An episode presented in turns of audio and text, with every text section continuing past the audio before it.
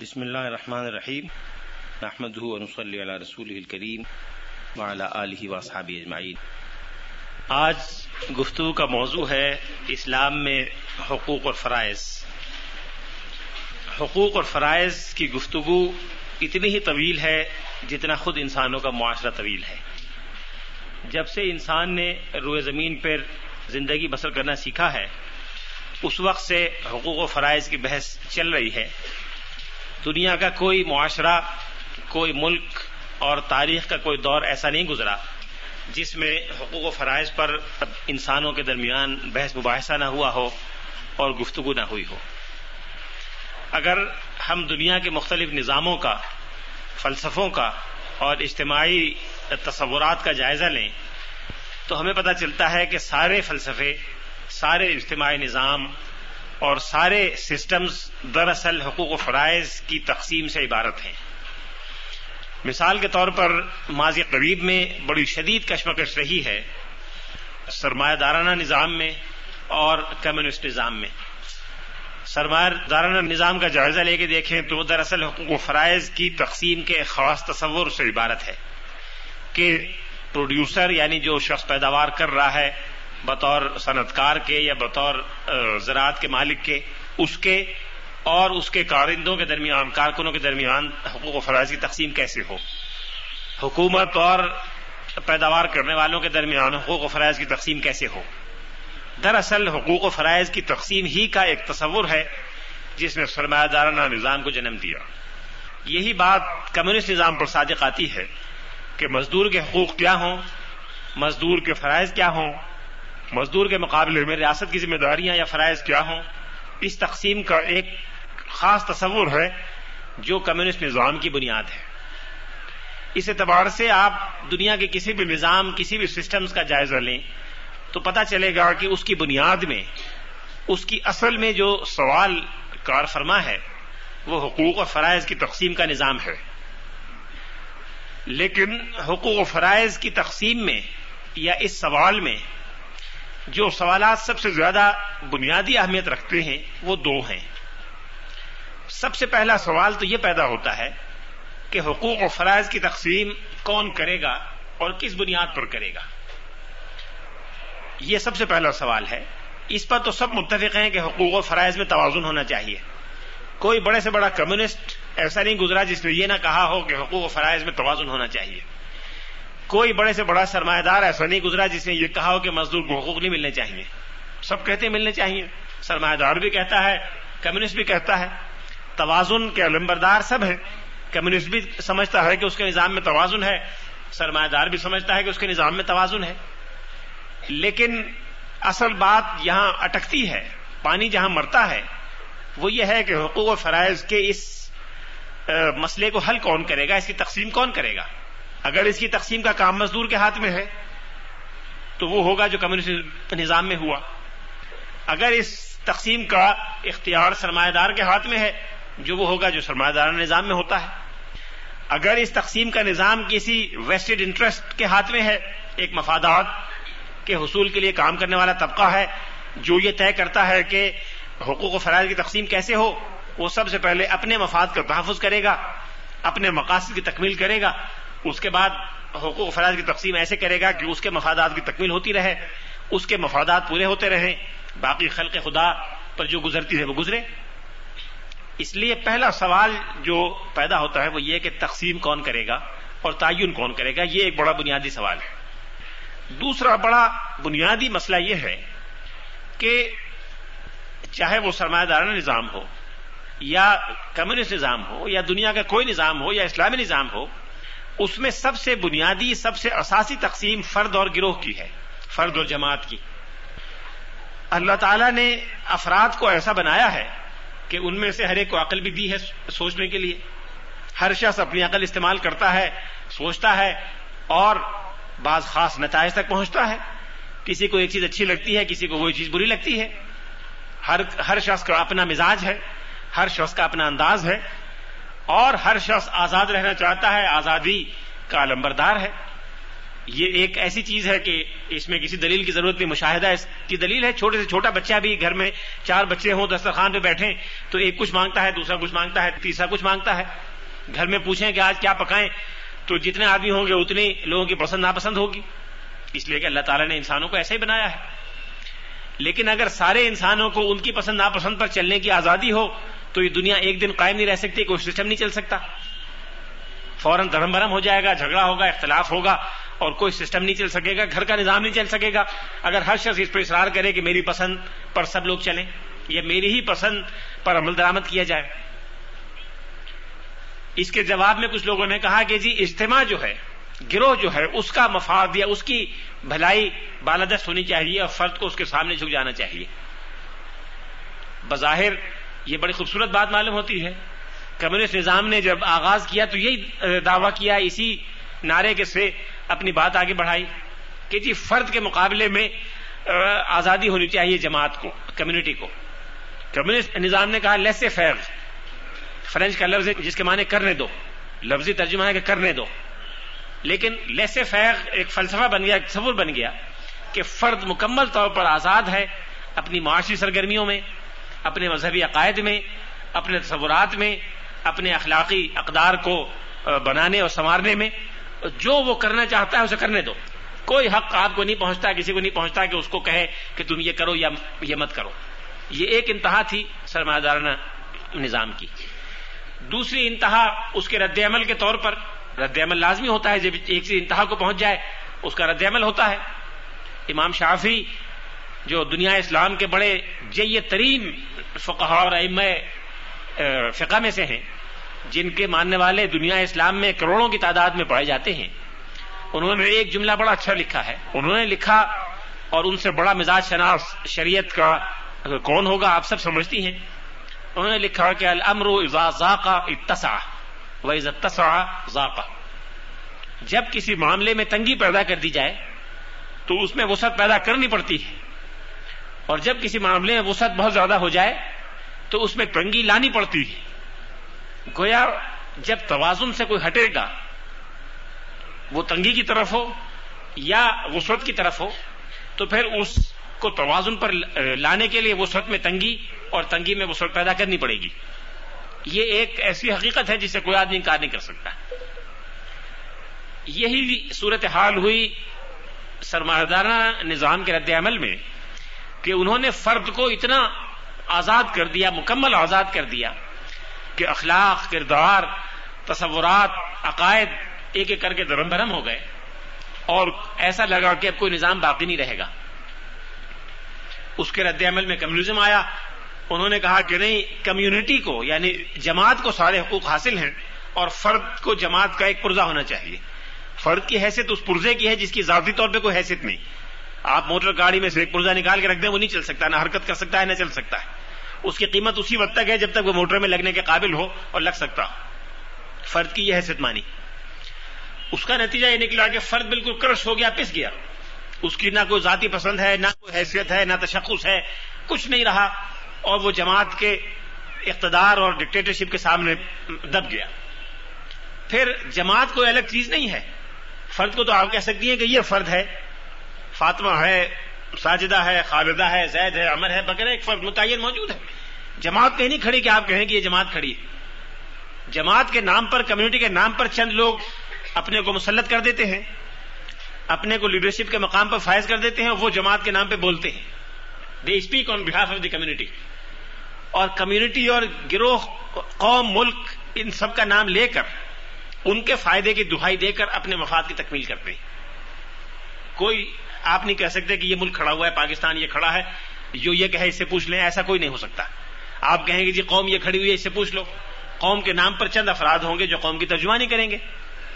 اگر آپ قوم کو سارا اختیار دے دیں اور فرد کی ساری آزادی ختم کر دیں، تو ننانوے فیصد صورتوں میں نتیجہ یہ نکلے گا کہ وہ افراد جو قوم کے نام پر ترجمان کا فریضہ انجام دے رہے ہیں، وہ اپنے مفادات کی تکمیل کریں گے، افراد کو کچل دیں گے، افراد کی آزادی کو ختم کر دیں گے۔ لہذا دوسرا اہم سوال یہ ہے کہ فرد اور جماعت کے درمیان یا فرد اور گروہ کے درمیان اس تصادم یا کانفلکٹ کو متوازن کیسے کیا جائے اور اس کو راستہ اعتدال پر کیسے لایا جائے؟ یہ دو سب سے بنیادی سوالات ہیں۔ حقوق و فرائض کے تعین کون کرے؟ فرد اور جماعت کے درمیان توازن اور اعتدال کیسے پیدا ہو؟ اگر غور کریں تو دنیا کے ہر نظام میں انہی دو سوالات کا جواب دینے کی کوشش کی گئی ہے۔ اگر یہ سوال افراد کو دے دیا جائے، جماعت کو دے دیا جائے، تو جیسا کہ میں نے عرض کیا، ہر شخص اپنے مفاد کو دیکھے گا، اساتذہ کے سبر کر دیں پروفیسروں کے، تو وہ سب سے پہلے یہ لکھیں گے قانون میں کہ جی پروفیسروں کو فلاں گریڈ ملے گا، اور فلاں تنخواہ ملے گی، اور فلاں ملاحت ملیں گی، اور یہ ملے گا، وہ ملے گا۔ چاہے قوم میں وسائل ہوں یا نہ ہوں، قوم کے پاس پیسہ ہو یا نہ ہو، اس لیے کہ ہر ایک اپنا مفاد دیکھتا ہے۔ فلاں کو کہیں گے وہ اپنا کر لے گا، فلاں طبقے کو دیں گے وہ اپنا کر لے گا۔ اس لیے کوئی نظام ایسا ہونا چاہیے اور وہی نظام معتدل ہو سکتا ہے جو کسی ایک گروہ یا کسی ایک فرد کے مفاد پر زیادہ توجہ نہ دے، بلکہ سب کے مفاد کا خیال رکھے۔ سب کے لیے یکساں ویلڈیٹی رکھتا ہو، وہ کون ہو سکتا ہے؟ وہ انسانوں میں تو کوئی نہیں ہو سکتا۔ نہ سارے انسانوں کے لیے مل کر اتفاق کرنا ممکن ہے، نہ سارے انسانوں کا یکجا جمع ہونا ممکن ہے۔ نہ کوئی ایسا تصور ہو سکتا ہے کہ ساری دنیا کے پانچ ارب انسان مل کر اس پر اتفاق کر لیں تو ممکن نہیں۔ اس لیے کہ ہر شخص کی عقل ہے، ہر ایک کا مشاہدہ ہے، ہر ایک کی پسند ناپسند ہے۔ یہ نظام خالق کائنات ہی دے سکتا ہے، جو انسانوں کا پیدا کرنے والا ہے، انسانوں کے مزاج اور اندروں اور بیروں کو جانتا ہے۔ وہ یہ حق بینند سود ہما اللہ تعالیٰ کی وہی ہر ایک کا فائدہ دیکھنے والی ہے، ہر ایک کے مفاد کی تکمیل کرنے والی ہے۔ لہذا معتدل نظام، متوازن نظام اور منصفانہ نظام وہی ہو سکتا ہے جو انسانوں کا بنایا ہوا نہ ہو۔ اور اس ہستی کا بنایا ہوا ہو، اس ہستی کا دیا ہوا ہو جس نے سارے انسانوں کی تخلیق کی ہے، جس نے سارے انسانوں کو یہ مزاج اور یہ رجحان عطا کیا ہے۔ پسند، ناپسند کے الگ الگ پیمانے دیے ہیں ہر انسان کو۔ اس لیے اس کا نظام تو سب کو ایک پلیٹ فارم پر جمع کر سکتا ہے، کسی انسان کا دیا ہوا نظام دوسرے انسانوں کو ایک پلیٹ فارم پہ جمع نہیں کر سکتا۔ پہلی بات تو پہلے سوال کا جواب تو یہ ہے۔ دوسرے سوال کا جواب یہ ہے کہ اگر قوم کے نام پر، ملک کے نام پر یا جماعت کے نام پر چند لوگوں کو گفتگو کرنے کی اتارٹی دے دی جائے، تو وہی ہوگا جو کمیونسٹ نظام میں ہوا۔ کمیونسٹ نظام میں سینٹرلائزیشن اور ٹوٹیلیٹیرینزم اتنا شدید تھا کہ ہمارے لیے اس کا اندازہ کرنا بڑا دشوار ہے۔ مجھے انیس سو نوے میں سوویت یونین جانے کا موقع ملا۔ اس وقت تک سوویت یونین موجود تھا اور بڑے جاہو جلال سے موجود تھا۔ وہاں پہنچنے کے بعد مختلف دکانوں میں یا ڈپارٹمنٹل اسٹور وغیرہ میں جانے کا اتفاق ہوا۔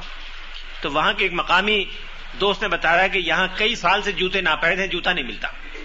پاکستان امبیسی ایک صاحب نے بتایا۔ اور جوتا خریدنا ہو تو پاکستان سے منگواتے ہیں یا کسی اور ملک سے منگواتے ہیں۔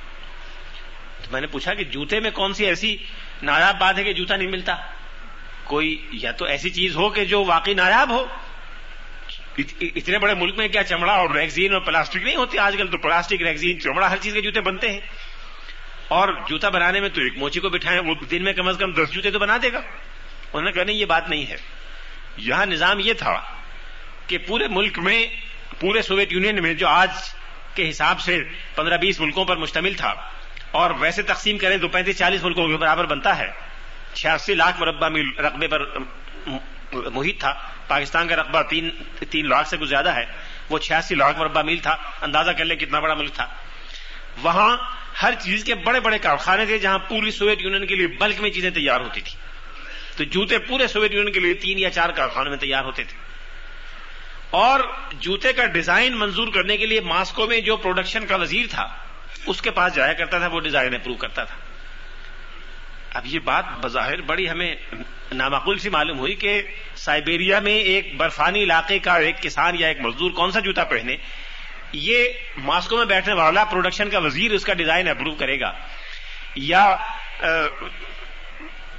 ازبکستان کے اور کرغیزیا کے ریگستان میں جہاں پچاس درجہ حرارت ہوتا ہے، وہاں کا کی ریکوائرمنٹ اور ہوگی، سائبیریا کی اور ہوگی۔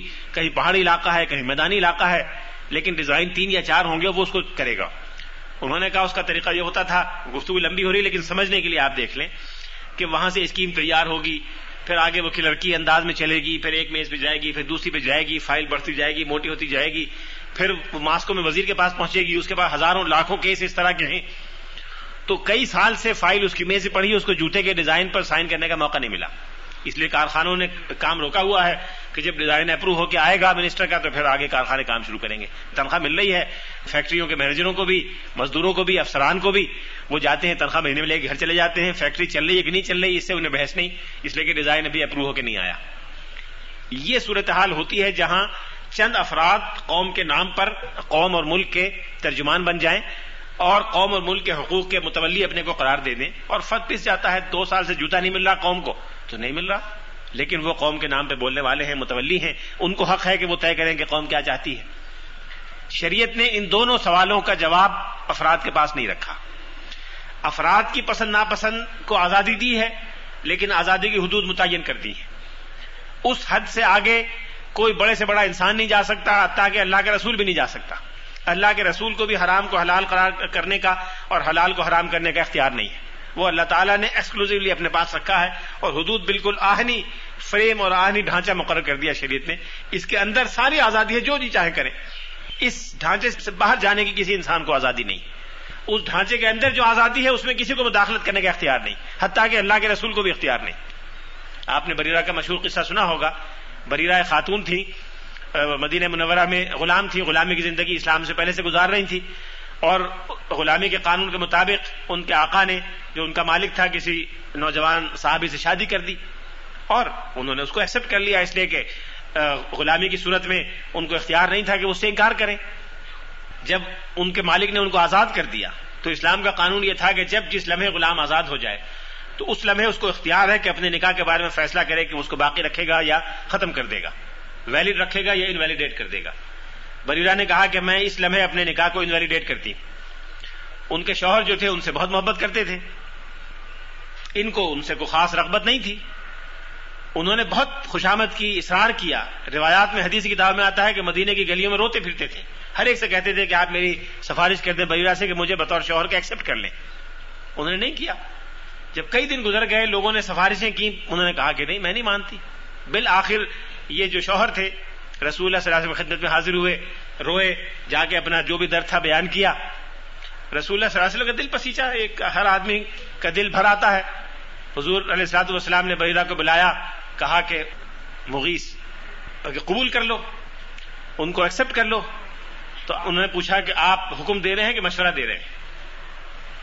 اب آپ دیکھیں کہ آزادی کا جو تصور ہے، حدود کے اندر، حدود سے باہر نہیں، کہ یہ جو مشورہ ہے، یہ حدود سے باہر کا ہے، یا حدود سے اندر کا ہے؟ آپ حکم دے رہے ہیں یا مشورہ دے رہے ہیں؟ مشورہ دے رہا ہوں۔ کہا، مجھے قبول نہیں یہ گویا حد بندی شریعت نے کر دی فرد کے لیے بھی اور جماعت اور گروہ کے لیے بھی۔ جماعت اور گروہ کیا کر سکتے ہیں؟ ملک یا حکومت کیا کر سکتے ہیں؟ معاشرہ اور ریاست کیا کر سکتے ہیں؟ اس کی حد بندی متعین ہے۔ امام ابو یوسف نے ایک جگہ لکھا ہے کہ کسی بھی حکومت کے لیے، کسی بھی حکمراں کے لیے یہ جائز نہیں ہے کہ کسی شخص کی ملکیت میں، کسی شخص کے ذاتی کاروباری تجارتی معاملے میں کوئی دخل دے اللہ بحق ثابت معروف. لا يجوز للامام ان ياخذ شيئا یہ ان کے الفاظ ہیں امام ابو یوسف کے، کتاب الخراج میں لکھے ہوئے ہیں۔ لا يجوز للامام ان ياخذ شيئا من يد احد الا بحق ثابت معروف۔ جب تک اس کا متعین ثابت شدہ معروف حق نہ ہو، اس وقت تک حکومت بھی مداخلت نہیں کر سکتی۔ خلیفہ وقت، خلیفہ راشد، حضرت کے صدیق بھی مداخلت نہیں کر سکتے۔ اس کی حدود متعین ہے گویا شریعت نے دونوں سوالوں کا جواب دے دیا۔ اور اس مسئلے کو حل کر دیا جو ہزاروں لاکھوں سال سے ناقابل حل سمجھا جاتا تھا اور اب بھی سینکڑوں ہزاروں معاشرے ایسے ہیں جن میں لائن حل سمجھا جاتا ہے۔ اللہ کی وہی طے کرے گی کہ حقوق و فرائض کا نظام کیا ہو اور اللہ کی شریعت طے کرے گی کہ فرد کی آزادی کی حدود کیا ہے اور معاشرے کے حقوق اور ذمہ داریوں کی حدود کیا ہے ان دو سوالات کا جواب جب دے دیا گیا تو وہ ساری غلط فہمیاں، وہ ساری الجھنیں اور وہ سارے مسائل دور ہو گئے۔ جن سے دوسرے نظاموں کو واسطہ پڑا۔ کہیں فرد کی آزادی اتنی ہے کہ معاشرہ دب گیا، معاشرے کے اخلاق و کردار تباہ ہو گئے۔ کہیں معاشرے کو اتنا بالادست کر دیا گیا کہ فرد کی آزادی ختم ہو گئی، وہ پس کے کرش ہو گیا۔ یہ دونوں چیزیں نہیں رہی۔ اور توازن کی مثال میں نے آپ کو دے دی دونوں۔ شریعت میں حقوق کے بارے میں اتنا تو ہر مسلمان جانتا ہے کہ یہاں بنیادی تقسیمیں دو ہیں۔ کچھ اللہ کے حقوق ہیں اور کچھ بندے کے حقوق ہیں۔ حق العبد اور حق اللہ۔ یا حقوق العباد یا حقوق اللہ۔ لیکن ذرا سا غور کر کے دیکھیں تو پتا چلے گا کہ جن کو حقوق اللہ قرار دیا گیا ہے، وہ بھی دراصل بندوں کے حقوق ہیں۔ وہ بھی حقوق بندوں ہی کے ہیں۔ اللہ تعالیٰ کے حقوق جو ہے وہ بندہ کے لیے ادا کر ہی نہیں سکتا۔ وہ تو اس کے لیے ناقابل تصور اور غیر ممکن ہے کہ کوئی بندہ اللہ تعالیٰ کے اپنے پروردگار کے، خالق کائنات کے حقوق پورا کر دے، یہ تو ہو ہی نہیں سکتا۔ لہذا اللہ تعالیٰ نے بندوں سے یہ مطالبہ ہی نہیں کیا کہ میرے حقوق پورے کرو۔ اگر وہ کرتا تو یقیناً حق بجانب تھا، مبنی بر انصاف تھا، بالکل عادلانہ فیصلہ ہوتا، لیکن بندے اس کام کو نہ کر سکتے۔ کوئی شخص نہیں کر سکتا۔ رسول اللہ صاحب نے فرمایا کہ ماں ابدنا کا حق عبادت ہے ساری عبادت گزارے کے باوجود کہ ہم تیری عبادت، تیرے عبادت کرنے کے لائق جو تھا جو انداز اس کے مطابق نہیں کر سکے۔ جب پیغمبر نہیں کر سکے، پیغمبر آخر زماں نہیں کر سکے تو کوئی اور انسان کیسے کر سکتا ہے؟ اس لیے اللہ تعالیٰ نے جن حقوق کو اپنے حقوق قرار دیا ہے، وہ دراصل بندوں ہی کے حقوق ہیں، جن کو بہت زیادہ مکرم اور مشرف قرار دیا گیا۔ اور بندوں کے حقوق میں وہ حقوق جو بجائے ایک یا دو انسانوں کے بہت سارے انسانوں کے مفادات کی تکمیل کرتے ہیں۔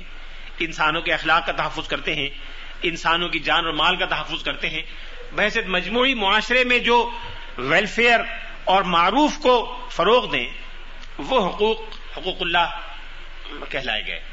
مثال کے طور پر شراب نوشی کا اگر کوئی ارتکاب کرتا ہے، تو وہ اللہ کے حق کی خلاف ورزی کرتا ہے۔ ظاہر ہے اللہ تعالیٰ کے حق کی کیا خلاف ورزی ہوئی؟ وہ تو میں اس گھڑی کو غلط استعمال کروں تو یہ بھی حقوق اللہ کی خلاف ورزی ہے۔ اس لاؤڈ اسپیکر کو غلط استعمال کروں یہ بھی حقوق اللہ کی خلاف ورزی ہے۔ لیکن اس اعتبار سے وہ بھی حقوق اللہ کی خلاف ورزی ہے۔ لیکن اللہ تعالیٰ کا اس سے کیا بگڑتا ہے؟ ناؤز کچھ نہیں بگڑتا۔ ہے جو پیے گا اسی کا بگڑے گا۔ اسی کی عقل خراب ہوگی، اسی کا دماغ خراب ہوگا، اسی کے معاشرے میں افراتفری پھیلے گی۔ لیکن چونکہ اللہ تعالیٰ کی مشیت یہ تھی کہ مسلم معاشرے میں اخلاق اور کردار کی وہ فضا پیدا ہو اور ذمہ داری کے احساس کا وہ ماحول پیدا ہو جو شریعت قائم کرنا چاہتی ہے، اس لیے اس بات کو زیادہ اہمیت دینے کے لیے اور یقینی بنانے کے لیے اس طرح کے جرائم کو حقوق اللہ کی فہرست میں شامل کر دیا گیا۔ ان سے بچنا، ان سے اعتراض کرنا حقوق اللہ میں سے ہے۔ اسی طرح سے بہت سی غیر اخلاقی سرگرمیاں ہیں۔ کوئی فرد یا افراد غیر اخلاقی کسی سرگرمی ملوث ہوتے ہیں، اس سے نواز باللہ اللہ تعالیٰ کا کچھ نہیں بگڑتا، انسانوں کا بگڑتا ہے۔ انسانوں کے معاشرے میں بد اخلاقی پیدا ہوتی ہے۔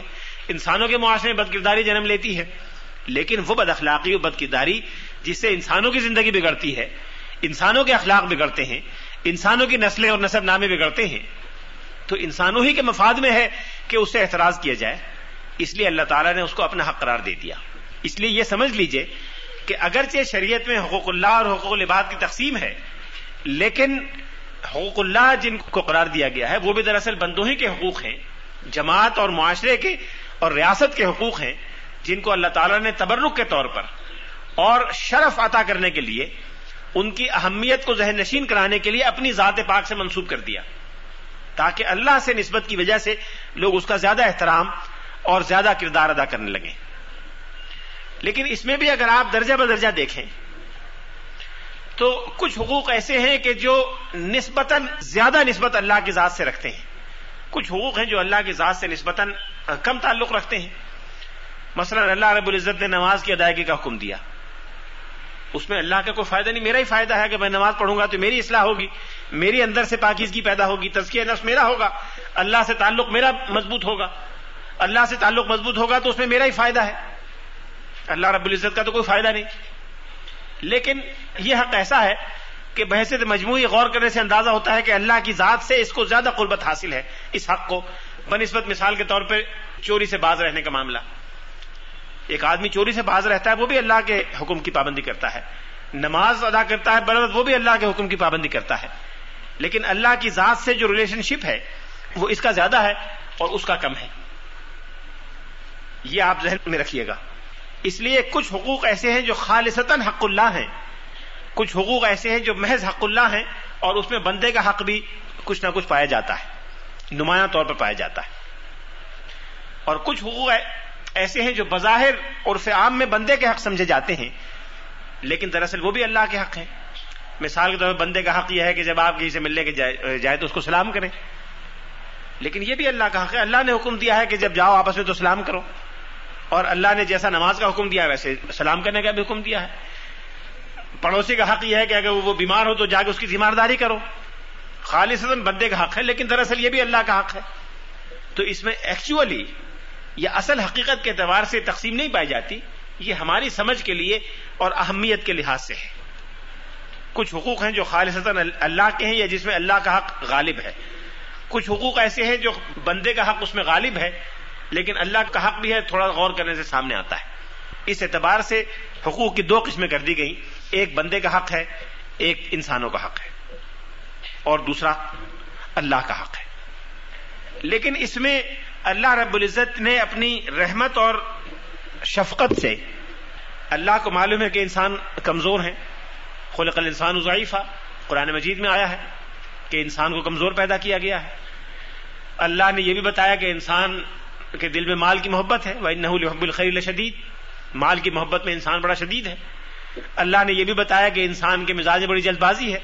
خلق الانسان واجولا یہ ساری کمزوریاں انسان کے خود قرآن پاک میں خالق کائنات نے بیان فرمائی ہیں۔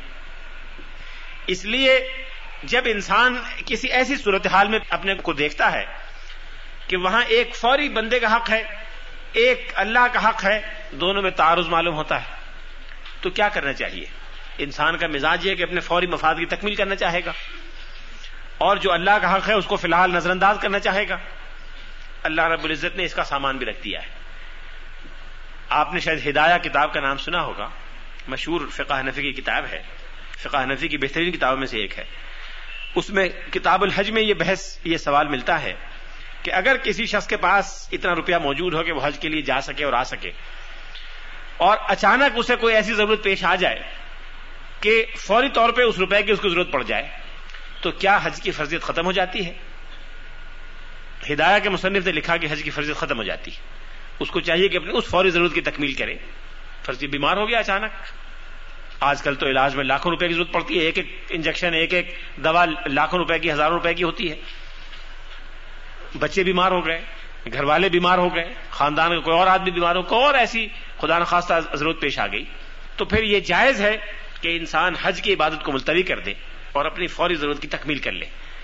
وجہ یہ بتائی گئی ہے، لأن حق العبد مقدم على حق الشرع بأمره۔ اس لیے کہ بندے کا حق شریعت کے حق پر مقدم ہے، شریعت ہی کے حکم کی بنا پر۔ شریعت ہی نے حکم دیا ہے کہ جہاں اس طرح کے دو حقوق میں تعارض ہو جائے کہ ایک طرف خالص بندے کا حق ہو اور ایک طرف خالص اللہ کا حق ہو، تو وہاں بندے کے حق کو ترجیح دی جائے۔ آپ نماز ادا کر رہی ہیں، مغرب کی نماز ہے، وقت بھی تنگ ہوتا ہے اور چھوٹا بچہ ہے، وہ ناسمجھ ہے، اس طرح جل رہی ہے، اس تک پہنچ رہا ہے۔ اور اگر آپ نے نماز توڑ کے فوراً اس کو نہ ہٹایا ہاتھ جل جائے گا، تو آپ کا یہ فرض ہے کہ نماز توڑ دیں اور جا کے اس کو بچائیں بچے کو۔ اس لیے کہ جو نقصان اس کو ہو جائے گا، اس کی کوئی تلافی نہیں ہو سکتی۔ نماز کی قضا ہو سکتی ہے، بچے کا ہاتھ جل گیا تو اس کی قضا نہیں ہو سکتی۔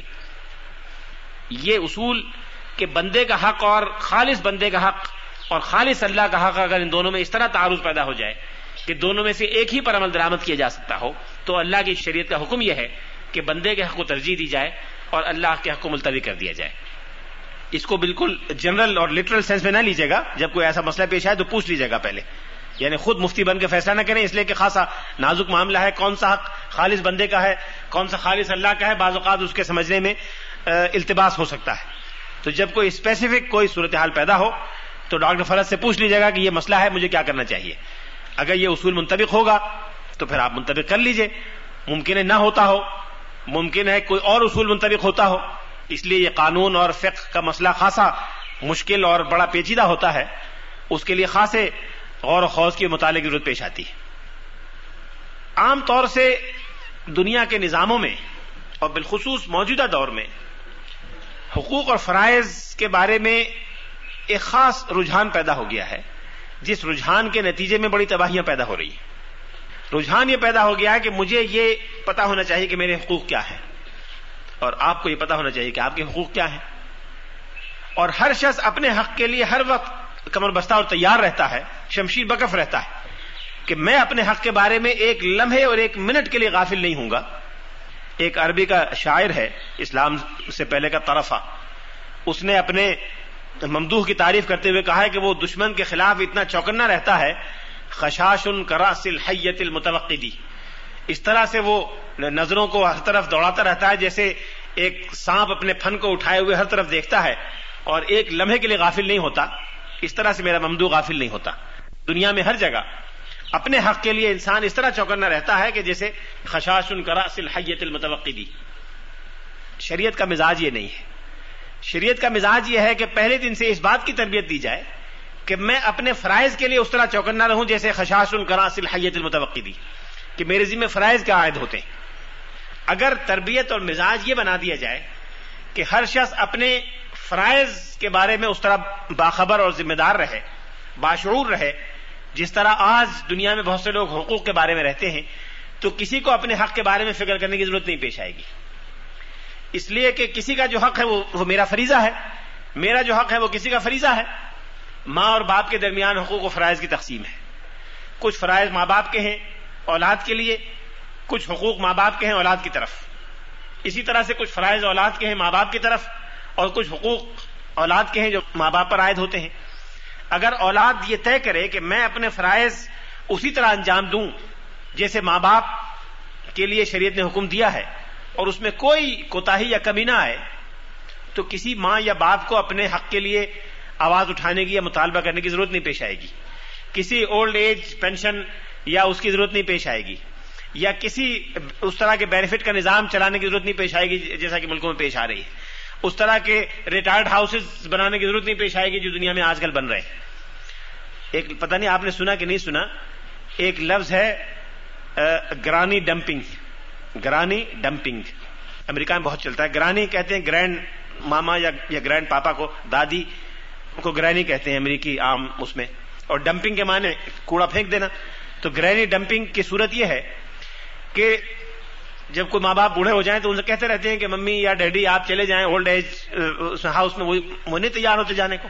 لیکن وہاں جو گزرتی ہے تنہائی، اس کا پتا ہوتا ہے کہ کیسے گزرے گی۔ پچیس سال، پچاس سال کتنی عمر ہے، کسی کو نہیں معلوم۔ تنہا بیس بیس سال ایک کمرے میں بیٹھ کے گزارا کرنا پڑے گا۔ گزارا ہوگا کہ نہیں ہوگا تو ماں باپ نہیں جاتے آسانی سے۔ تو گرینی ڈمپنگ یہ ہے کہ ایک دن ماں کو یا باپ کو سیر تفریح کے نام سے گاڑی بٹھاتے ہیں کہ آئیے آپ کو واک کروانے چلتے ہیں، سیر کروانے چلتے ہیں۔ اور لے جا کے کسی ہائی وے پہ دھکا دے دیتے ہیں یا اتار کے بٹھا دیتے ہیں اور گاڑی لے کے بھاگ جاتے ہیں۔ تو وہاں وہ پڑا رہتا ہے، پڑی رہتی ہے عورت یا بوڑھا جو بھی۔ پھر وہاں کی جو سوشل سروسز کے ادارے ہیں، ان کو پتا چلتا ہے، پولیس کو پتا چلتا ہے کہ فلاں جگہ ایک بوڑھی خاتون یا بوڑھا مرد پڑا ہوا ہے۔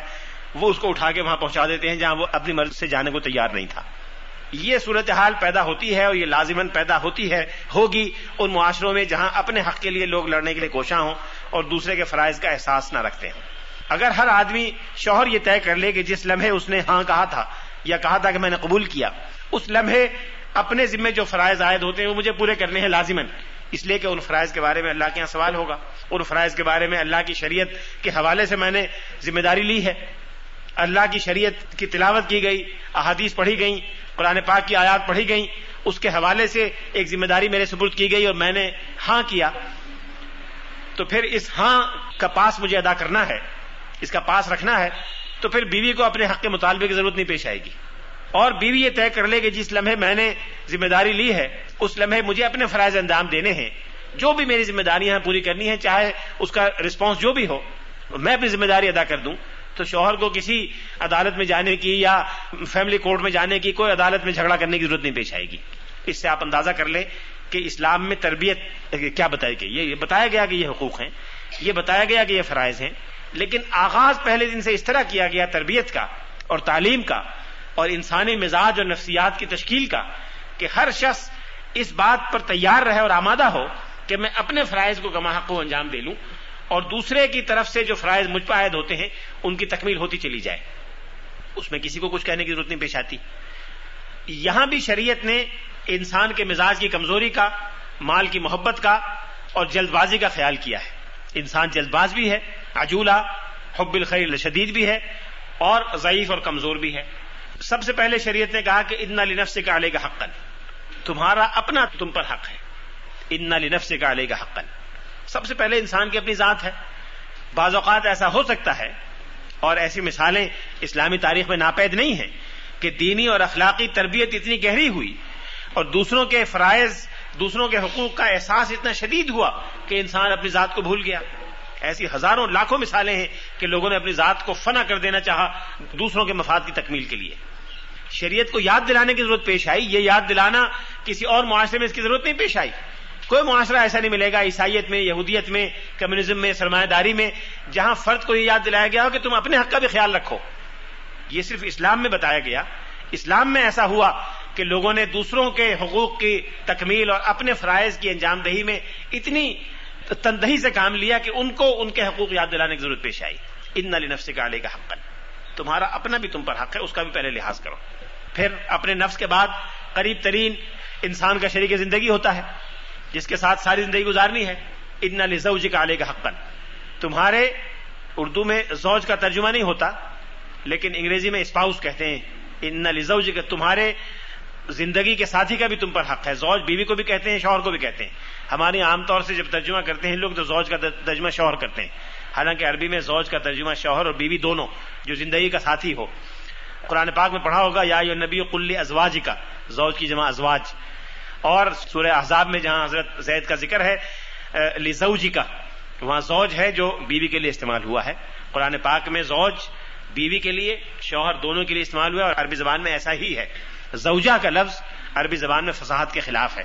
آج کل عرب زوج، زوجہ بولتے ہیں، زوجہ فصاحت کے خلاف ہے۔ عربی میں زوج ہی لفظ ہے، جو شوہر کے لیے بھی اور بیوی کے لیے بھی۔ ان زوج کا علیہ کا حق بیوی ہو تو شوہر کا حق ہے، شوہر ہو تو بیوی کا حق ہے۔ اس کے بعد ان لزور کا علیہ کا حق تمہارے ملاقاتیوں کا عام درخت رکھنے والوں کا بھی تم پہ حق۔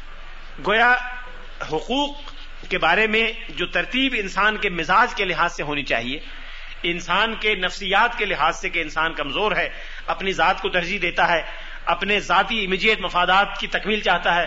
بھوک لگ رہی ہو تو پھر بھول جاتا ہے، پہلے اپنا پیٹ بھرے گا، اس کے بعد توجہ دے گا۔ بیمار ہو رہا ہو تو پہلے علاج کرے گا۔ دین آ رہی ہو تو پہلے سونا چاہے گا۔ یہ ہر انسان کا مزاج ہے اس میں۔ نیک ہو یا بد ہو، عالم ہو، جاہل ہو، سب برابر ہیں۔ اس لیے شریعت نے پہلے اس کو ترجیح دی ہے۔ اس حدیث سے یہ ایک حدیث کے الفاظ ہیں۔ اس سے اندازہ ہو جاتا ہے کہ شریعت نے ترتیب میں بھی اس بات کا لحاظ رکھا ہے اور یاد دلانے کی کوشش کی ہے۔ اگر ایک فہرست بنائی جائے کہ شریعت نے کن کن طبقوں کے اور کن کن گروہوں کے حقوق کی پاسداری کی ہے اور حکم دیا ہے، تو ایسی فہرست بنانا بڑا دشوار ہے اور بڑا مشکل ہے۔ عام طور سے لوگ انسانوں کے حقوق کی تو بات کرتے ہیں کہ انسانوں کے حقوق ہیں ہیومن رائٹس ٹھیک ہے، انسانوں کے حقوق تو ہیں۔ ابھی ماضی قریب میں پچھلے پچاس، چالیس سال سے جانوروں کے حقوق کی بات بھی ہونے لگی ہے کہ جانوروں کے حقوق بھی ہیں، کہ اس پر بوجھ نہ لادا جائے، جو جو۔ لیکن ابھی تک نباتات کے حقوق کی کسی نے بات نہیں کی، جمادات کے حقوق کی کسی نے بات نہیں کی، سمندروں کے اور دریاؤں کے حقوق کی کسی نے بات نہیں کی۔ زمین و آسمان کے حقوق کی کسی نے بات نہیں کی؟ یہ بات اللہ کے رسول نے کی، اللہ کی شریعت نے کی۔ قرآن مجید کی روح سے جو کچھ اس زمین میں پیدا کیا گیا، وہ انسانوں کے فائدے کے لیے پیدا کیا گیا۔ خلق لکم ما فلت جميعا زمین میں جو کچھ ہے تمہارے فائدے کے لیے پیدا کیا گیا۔ فائدہ کیا ہے؟ فائدہ اس جائز ضرورت کی تکمیل ہے جس جائز ضرورت کو شریعت تسلیم کرتی ہو۔ جس ضرورت کو شریعت جائز ضرورت تسلیم کرتی ہو اس ضرورت کی تکمیل کے لیے پیدا کیا گیا ہے، جو کچھ بھی ہے۔ دریا، سمندر، پہاڑ، درخت، جانور، کیڑے، مکوڑے، سب اس ضرورت کی تکمیل کے لیے۔ لہذا اس جائز ضرورت کی تکمیل کے لیے جائز حدود کے اندر جو بھی استعمال ہے، وہ حقوق کے مطابق ہے۔ اور اس جائز ضرورت کی حدود سے باہر اگر کوئی استعمال ہے، تو وہ اس کے حق کی خلاف ورزی ہے۔ رسول اللہ صلی اللہ علیہ وسلم ایک موقع پر بیان فرما رہے تھے کہ انسان کو توازن اور اعتدال سے کام لینا چاہیے خرچ میں اور خرچ میں جب توازن اور اعتدال سے نکلے گا تو وہ اسراف کے دائرے میں چلا جائے گا۔ ایک صاحب نے پوچھا کہ یا رسول اللہ، کیا وضو میں بھی اسراف ہو سکتا ہے؟ افل وضو صرف یا رسول اللہ؟ آپ نے فرمایا نام وضو میں بھی اسراف ہو سکتا ہے۔ ولو کنتا شاط نہرین جارن اگر تم ایک بہتے ہوئے دریا کے کنارے میں بیٹھ کے وضو کر رہے ہو، تو بھی اسراف کرنے کی اجازت نہیں ہے۔ یہ اس کے حق کی خلاف ورزی ہے۔ اللہ نے اس کو بھی پیدا کیا ہے، پانی جاری ہے، اس میں ہزاروں انسانوں کا حق ہے، اس میں مچھلیوں کا حق ہے، اس میں جانوروں کا حق ہے، اس میں پودوں کا حق ہے، پتہ نہیں کس کس کا حق ہے۔ تمہارا اگر فوری تقاضا وضو کرنے کا تھا، تو وضو اگر ایک کلو پانی سے ہو سکتا ہے، تو دو کلو خرچ کیا، تو ایک کلو زائد خرچ کیا۔ ایک کلو کی حد تک اس حق کی خلاف ورزی کی جو حق تم پر عائد ہوتا تھا یا اس پر عائد ہوتا تھا۔ جانوروں کے بارے میں یہ کہا گیا کہ جس جانور کو اللہ نے جس مقصد کے لیے پیدا کیا ہے، کچھ جانور ہیں زینت کے لیے پیدا کیے گئے۔ کچھ جانور ہیں دوا اور علاج کے لیے پیدا کیے گئے، کچھ جانور ہیں وہ سکن کے لیے پیدا کیے گئے، ان سے سامان بنتا ہے رہائش کا، تعمیر کا۔ کچھ سامان ہیں جو غذا کے لیے پیدا کیے گئے، کچھ سامان ہیں جو زینت کے لیے پیدا کیے گئے۔ یہ سب قرآن پاک میں آیا ہے جانوروں کے بارے میں۔ گویا جس جانور کو جس مقصد کے لیے پیدا کیا ہے، اس کے لیے استعمال کرتے ہو تو جائز استعمال ہے، ورنہ اس کی حقیقی خلاف ورزی ہے۔ جانوروں سے نباتات جمادات سے آغاز ہوتا ہے حقوق و فرائض کی تفصیل کا۔ اور پھر تمام انسان بشمول دشمن۔ دشمن کے حقوق پر اب تو بات ہونے لگی ہے۔ لیکن جو بات دشمنوں کے حقوق پہ ہو رہی ہے، وہ میدان جنگ کے دشمن پہ تو بات کر رہے ہیں لوگ۔ اس لیے کہ بڑی بڑی قوموں کو، بڑے بڑے ملکوں کو ایک دوسرے سے جنگ کا واسطہ پیش آیا۔ اور لاکھوں کروڑوں انسان میدان جنگ میں مارے گئے یا زخمی ہوئے۔ اس لیے سوال پیدا ہوا کہ دشمن کے حقوق کیا ہیں۔ لیکن ایک گاؤں میں، ایک مکان میں، ایک برادری میں، ایک اسکول میں، ایک محلے میں اگر دو آدمیوں کے درمیان لڑائی اور دشمنی ہے تو ایک دوسرے کے حقوق ہیں، یہ کسی کو یاد نہیں، اس کا نہ کوئی کمیشن ہے، نہ کوئی اس کا قانون ہے، نہ اس کا کوئی معاہدہ ہے، نہ اس کا کوئی کوئی دستاویز ہے، کچھ بھی نہیں ہے۔ شریعت نے جہاں انسانوں کے حقوق کی بات کی کہ ہر انسان کا حق کیا ہے، چاہے وہ دشمن ہے، تمہارے ساتھ متفق ہے یا مختلف ہے، جو بھی ہے اس کے حقوق ہیں۔ رسول اللہ صاحب تشریف فرما تھے ایک جگہ دیکھا کہ کچھ لوگ جا رہے ہیں، جنازہ لے کے جا رہے ہیں۔ آپ اس کو دیکھ کے کھڑے ہو گئے۔ کسی نے کہا کہ یہ تو فلاں یہودی دشمن کا جنازہ ہے جو وہ بڑا دشمن اس سے تعلق رکھتا تھا۔ آپ نے فرمایا کہ علیست نفسن؟ کیا یہ انسانی جان نہیں ہے؟ کویا انسانی جان چاہے وہ دشمن کی ہو یا اس دشمن کی ہو جو برسر جنگ ہے میدان میں، اور ہر وقت ہر لمحے سازشوں میں اور دشمنی کی تدبیروں میں سرگرم ہے۔ اس کا بھی یہ حق ہے کہ جس طرح سے انسانوں کا عزت احترام ہوتا ہے، جس طرح سے انسانوں کے ساتھ معاملہ کیا جاتا ہے، جب میدان جنگ سے ہٹ کر معاملہ کرو تو پھر اس طرح کرو۔ میدان جنگ میں جب معاملہ ہوگا تو پھر اس طرح سے ہوگا۔ خود میدان جنگ کے اندر وہ اصلاحات ہیں جس تک آج ابھی دنیا نہیں پہنچی۔ دنیا کا قانون جنگ ابھی ان اصلاحات تک نہیں پہنچا جو اصلاحات قرآن پاک نے اور سنت رسول نے بیان فرمائی۔ کہ میدان جنگ میں اس دشمن کو جو تمہارے لیے موت کا پیغام بن کے آنا چاہتا ہے، جو تمہاری جان اور مال کا، تمہارے ملک کا، تمہاری عزت آبرو کا ہر چیز کا دشمن بنا ہوا ہے۔ اس کے ساتھ بھی جب جب معاملہ کرو تو کیسے کرو؟ اس کو ڈس فگر کرنے کی اجازت نہیں ہے، اس کو توہین کرنے کی اجازت نہیں ہے، اس کے ساتھ کوئی ایسا رویہ کرنے کی اجازت نہیں جو انسانیت کے شرف کے خلاف ہو۔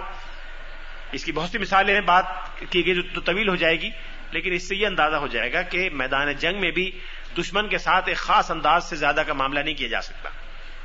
رسول نے فرمایا، ایک جگہ اذا ذبح تم فاحسن الذبح و اذا قتل تم فاحسن القتلہ کہ اگر جانور کو ذبح کرنے کی ضرورت پیش آئے فاحسن الذبح۔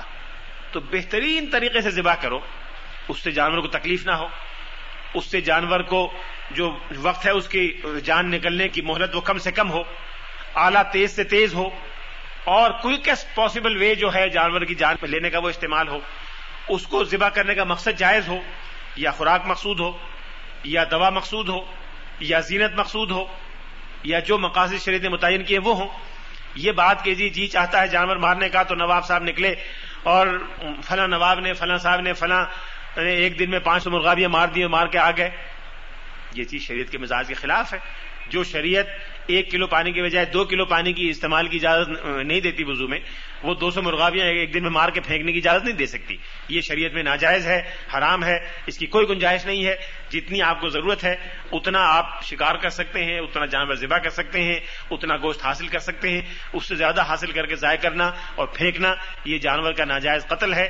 جس کے بارے میں حدیث میں آیا ہے کہ روز قیامت ہر جاندار کا دوسرے جاندار سے بدلہ دلوایا جائے گا۔